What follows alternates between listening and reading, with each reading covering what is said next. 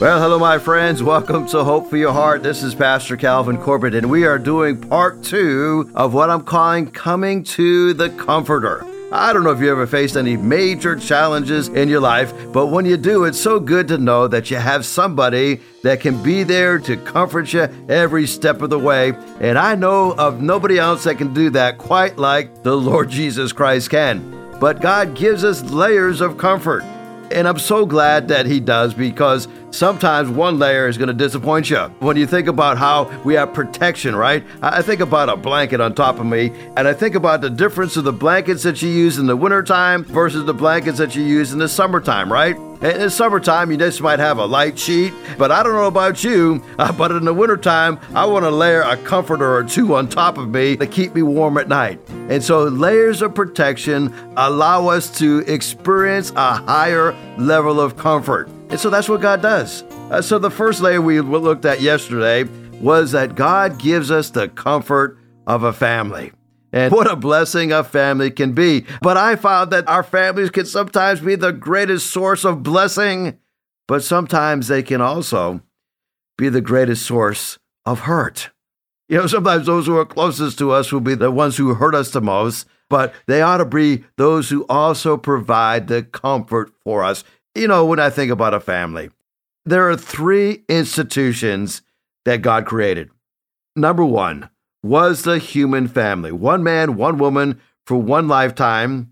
God decided that the best way to propagate and, and populate the earth was through the family. And so there's a special bond that takes place between parents and their children and a husband and a wife. And, and I'm finding there's a special bond between a grandson and a grandfather. You know, my grandson will be almost a year old. And whenever I walk in a room, uh, we call him Little Bear. And I say, Hey, Little Bear. And he'll look at me. We were at the church the other day, and he was in one of these walker things, and he came running over to me in his walker as fast as he could. He couldn't get there fast enough. Big smile on his face, you know, that connection. And my daughter says, Man, he has bonded really well with you. And I said, well, that's because I spent a lot of time with him. And I love being a grandfather because I can spoil my grandson rotten and then I can send him home, right? Ah, that's a great thing, right? I remember when my kids were coming along and my wife's mom would, uh, would spoil our kids. Oh, they would come back from Mama's house and we couldn't even hardly deal with them. As a matter of fact, I, one time Sherry said to uh, to my kids, she said, "Now listen, if you guys are going to come back from Mama's house acting like the devil, we're not going to let you go over there anymore." But I think that's the job, right, of grandparents to spoil their grandchildren, to love on them, right, uh, to give them the comfort, even to this day. My mom, who is blessed with over 30 grandchildren, she is still the one that when the grandkids get in trouble, uh, they call grandmother, right? And they pour their heart and soul out to her, and they'll probably get more comfort and understanding from grandma than they will from mom and dad. So the first layer is the comfort of a family. The second layer is the comfort of friendship. And I want to use as a backdrop the story of Ruth. And let me just give you an overview what happens in the book of Ruth. Uh, Naomi and Abimelech decide because of extreme poverty and a famine in the land to move. Now, this is a Hebrew couple, and they moved to Moab. And now, Moab was a Gentile, a very heathenistic country, and so uh, they moved. And, and whether or not that was the right thing to do or not is really up for debate. Some said they should have just trusted the Lord to provide. They should have stayed with their own people. Regardless, they find themselves in Moab. And so they, while they're in Moab, they have two sons. Uh, these two sons marry Moabite women, Orpah and Ruth. And things are going well for them, except uh, they get to the point where Naomi's husband, Elimelech, passes. And then the two sons pass. So we have Naomi and her two daughter in laws, Ruth and Orpah, uh, who are left, and they're living in a foreign land. Well, a foreign land to Naomi, but the homeland to her two daughters in law. Well, Naomi says, I, I don't really belong here, and there's not nothing to keep me here. My husband's dead, my two sons have died. I'm going back home. And so, as she makes her plans to go back home, her two daughter in laws say, Well, we'll go with you. We're going to go with you, and we've got nothing here. Our husbands have passed. Uh, we will go with you. And so they begin to make plans to go back to Bethlehem. And, and as they're getting ready to leave, Ruth says, Well, listen, you don't really need to go with me. You know, why don't you stay here? And you can find husbands here in your home country. You don't need to go with me. Well, Orpah says, Well, you know, you're right. I think I'll stay here. But Ruth goes. And we actually quote part of what Ruth says to Naomi. Ruth, in essence, says, Your God is going to become my God, and your people are going to become my people, and wherever you go is where I'm going to go. Well, we discover they moved back to Bethlehem, and, and as a result of moving back to Bethlehem, there wasn't a whole lot of support for them. Uh, they didn't have Social Security for the help of those who lost their spouse, and and they find themselves in a very desperate situation. And so Ruth is wanting to help provide for the family, and so Naomi, uh, as they're coming back into their home city, says, "You know, my life has been so changed by the drastic events that I have encountered. Uh, I don't want you to call me." Naomi anymore. I, w- I want you to call me bitter because I've been living a bitter life. And, and as she goes back, she says, we got to figure out, you know, how we're going to sustain ourselves. And in Ruth chapter 2, we discover that instructions were given to Ruth to go and find some food. And they were to go and find some food by gleaning into the fields. Now, the way it was in those days is that if you were a farmer, you would leave portions of your field unharvested. And so those who were poor would come after the harvesters went through and, and they would gather up what was ever remaining in the corners. Uh, that was their way of providing for the poor of their community. We pick up the story in Ruth chapter 2, and it says, The Lord repay you for what you have done. A full reward be given to you by the Lord, the God of Israel, under whose wings you have come to take refuge. So Naomi says to Ruth, Go out and glean these fields. And Ruth found a place where somebody showed her favor. And she says to this person, whose name was Boaz, by the way, I have found favors in your eyes, my Lord, for you have comforted me and spoken kindly to your servant, though I am not one of your servants. And at mealtime, Boaz said to her, So get the picture, right? Ruth is saying, Boaz, you have befriended me. I'm not one of your servants. I'm not one of your hired hands. I'm not related to you, but you have provided for me. You have spoken kindly to me. You have comforted me by allowing me the best area of your field to harvest. And after mealtime, Boaz says to Ruth, Come here and eat some bread and dip your morsel in the wine. So she sat beside the reapers, and, and he passed to her roasted grain, and she ate until she was satisfied, and she had some left over. So get the picture. Boaz says, Well, thank you for your kind words. Why don't you come over and have dinner with us? I'm going to have dinner for the rest of my servants who have been working all day. They've been harvesting all day. Why don't you come and join us? And so she does. And there was food that was left over. Well, we fast forward the story a couple of chapters, and I'm leaving out a lot of details, but we discover that Boaz ends up taking Ruth to be his wife. And it's an amazing story because when their marriage was consummated, it says that the Lord enabled her to conceive and to give birth to a son. And then the woman said to Naomi, Ruth said to Naomi, Praise be to the Lord, who this day has not left you without a guardian redeemer. May he become famous throughout Israel. He will renew your life and sustain you in your old age. For your daughter in law, who loves you and who is better to you than seven sons, has given him birth. And then Naomi takes the child in her arms and, and cared for him. The women living there said, Oh, Naomi, has a son, and they named him Obed. He was the father of Jesse, the father of David. This then is the family line of Perez. And Perez was the father of Hezron, and Hezron was the father of Ram, and Ram was the father of Amminadab. And Amminadab was the father of Nahshon, and Nahshon was the father of Salam, and Salam the father of Boaz, Boaz the father of Obed, Obed the father of Jesse, and Jesse the father of David. So here we discovered an amazing truth. God uses Ruth a Moabite of all things, to be in the lineage of King David, which is the lineage of the King of Kings and the Lord of Lords, the earthly lineage of Jesus Christ Himself. I want you to know God brings about friends, and friends provide comfort in our days of desperation. I want you to know we are told to comfort one another. 2 Corinthians 13 11. Finally, brothers, rejoice Aim for restoration. Comfort one another. Agree with one another. Live in peace. And the God of love and peace will be with you. You know, there is so much comfort in good, healthy friendships.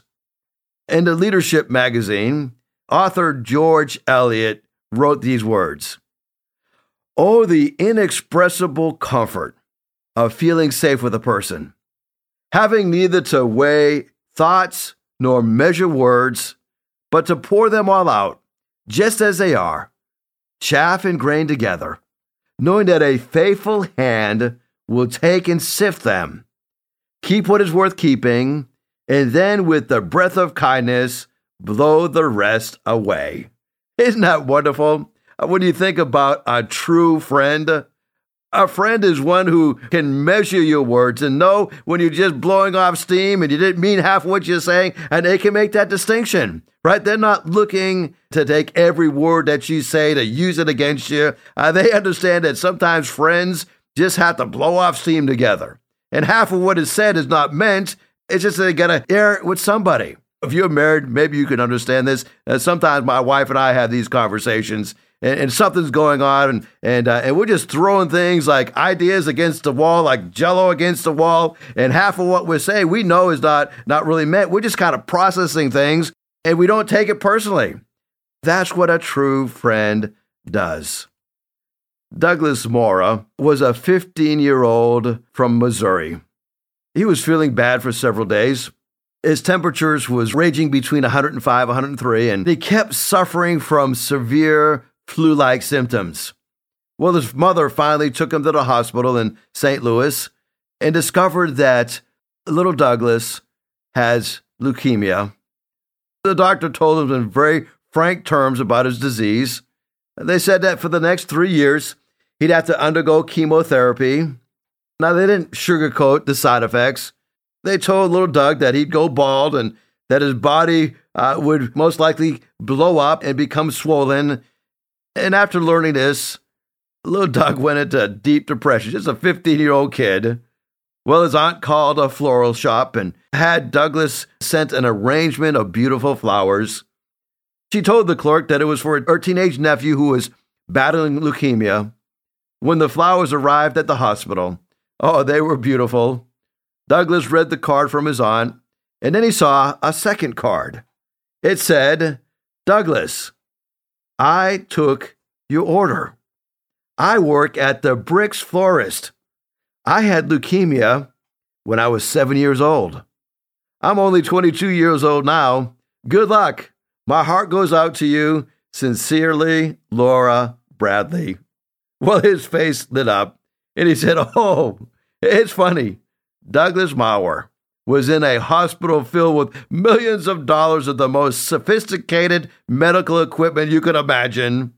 He was being treated by expert doctors and nurses with medical training totaling hundreds of years of experience.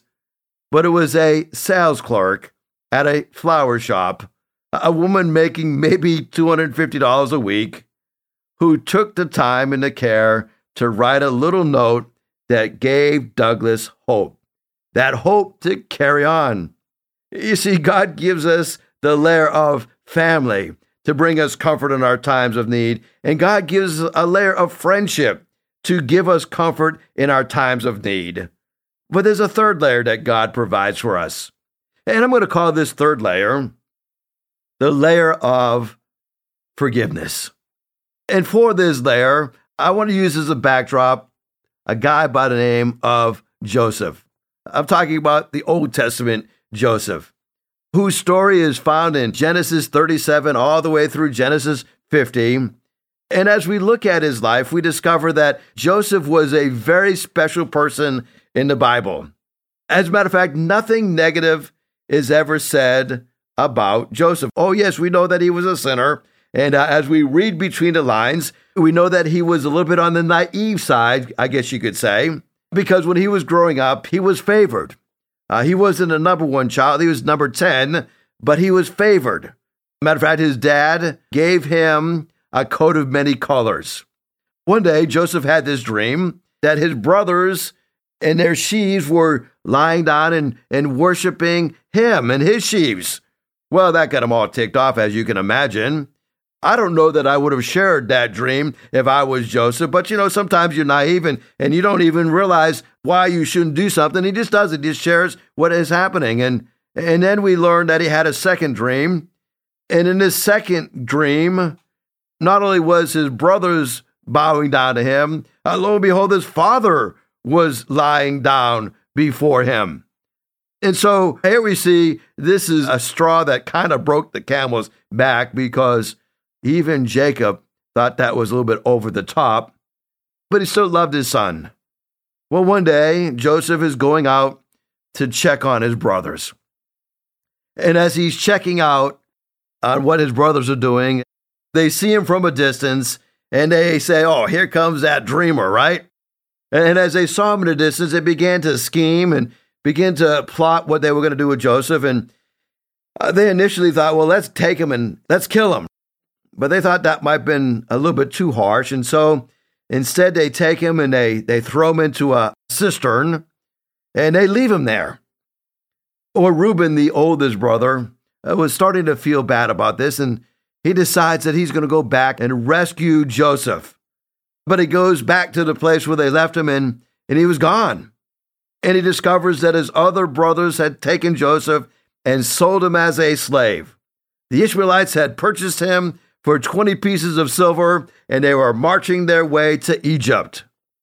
Uh, well, they decided to uh, cover up this crime by getting that coat of many colors and getting an animal and dipping the animal's blood in that robe and taking the robe back to their father. And we read the account that, that Jacob recognized his son's robe. And they said, well, some ferocious animal has devoured Joseph. Joseph was torn into many pieces. It says that Jacob tore his clothes and he put on sackcloth and he mourned for his son many days. And it says that he was in such deep anguish that his sons and his daughters came to comfort him, but he refused to be comforted. He said, No, I will continue to mourn until I join my son in the grave. So the father wept for him. It's okay. Where does the forgiveness come in? Where do we find that comfort? And we see Jacob could not be comforted until he and his sons were forgiven. You know, one day, a farmer, sheep, and pig had escaped. Together, they had found a, a weak rail in the fence, and they pressed hard upon it until it broke under the weight. Seeing their opportunity, they quickly bolted from the field and began to explore their new and unfamiliar surroundings. Well, it didn't take long for the farmer to notice that two of his animals were missing and so he sets out to find them. But the animals had wandered far and had not left much of a trail behind them. Day soon turned into night, and after resting fitfully, he started his search again the next morning. The animals had now been gone for more than 24 hours, and he began to wonder what could possibly have happened to them. It was in the afternoon of the second day that he began to hear in a distance that bleating sound of his sheep crying out. He then began to follow the sound as he led toward a, a nearby bog. And it was there that he found his missing sheep, his missing pig. Both had fallen into a deep ditch. Both had become coated in muck. Both were unable to scramble out. But where the pig had been content to just wallow in the mud, the sheep had known to bleat pathetically until the farmer came to the rescue to lift it out and to clean it up. Then said the farmer, If you ever are deceived into a sin, overtaken by a weakness, don't lose heart. Go at once to your compassionate Savior. Tell him in the simplest words the story of your fall and the sorrow that you fail, and ask him to wash you at once. Ask him to restore your soul. For if a sheep and a pig fall into a ditch, the pig wallows in it, but the sheep bleeds pathetically until she is cleansed by her master. Be the sheep, my friend, and not the pig. Oh, I have found so much comfort in receiving forgiveness and in giving forgiveness. Maybe the reason that you're struggling with forgiveness today is because you've never really been willing to give forgiveness to somebody. You know, when Jesus gives a model prayer, he makes it abundantly clear that if we don't forgive the trespasses of those who trespass against us, in other words, if we don't forgive the sins that are committed toward us, our Father in heaven won't forgive us of our sins. Instead of wallowing in that sin, instead of rehearsing and, and nursing that hurt that you were experiencing, why don't you forgive? And you can discover that two people are set free. You are rescued from that, that weight and that burden of unforgiveness, and the one that you forgive is also released. We've learned a lot about the layers of comfort that God gives us through family, through friendship, through forgiveness. The fourth layer is the layer of what I'm going to call the layer of faith. And I want to look at Isaiah chapter 12 for this particular understanding of how God brings us comfort when we walk in faith. Now, as we look at the book of Isaiah, Isaiah chapter 12 is a, a transitional chapter. Up to this point, Isaiah has been recording what is going to be happening to his people because they refuse to be recipients of God's forgiveness. And then we get into chapter number 12, and we discover that faith is interjected because of salvation. I will give thanks to you, O Lord, for though you were angry with me, your anger turned away so that you might comfort me. Behold, God is my salvation. I will trust, I will not be afraid, for the Lord my God is my strength and my song, and he has become my salvation. With joy you will draw water from the wells of salvation. Here Isaiah is reminding his people, and a reminder to us as well, that we have the faith for salvation, that is saving faith, but we also have the faith to believe that God is going to take care of us every step of the way.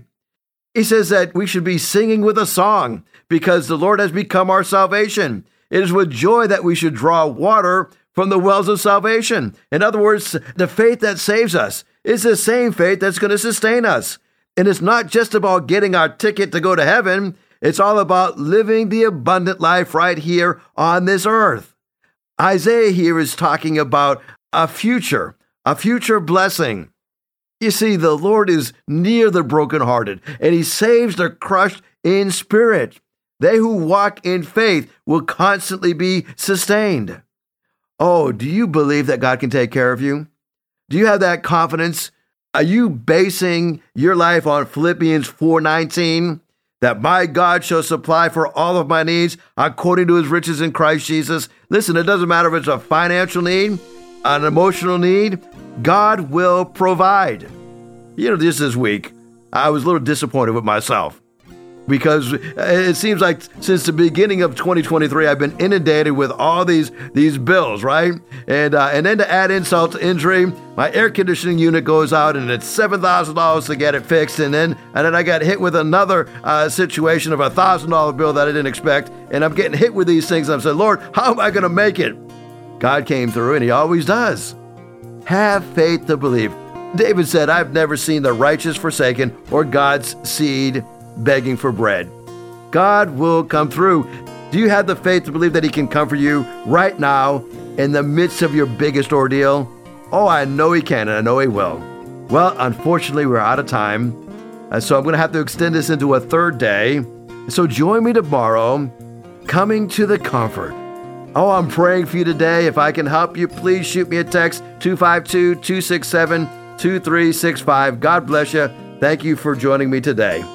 If you'd like to hear this broadcast again, you can have a free download at buzzsprout.com backslash 1890557, or you can listen on Amazon, Spotify, Google Podcast, and Apple Podcast. Hickory Ridge Community Church is located at 3320 Battlefield Boulevard South in Chesapeake, Virginia. Sunday service times are 9 a.m. and 10:30 a.m. We'd love for you to join us. For more information, go to hrcc7.org. And remember, no matter what you're going through, in Jesus Christ there is always hope for your heart.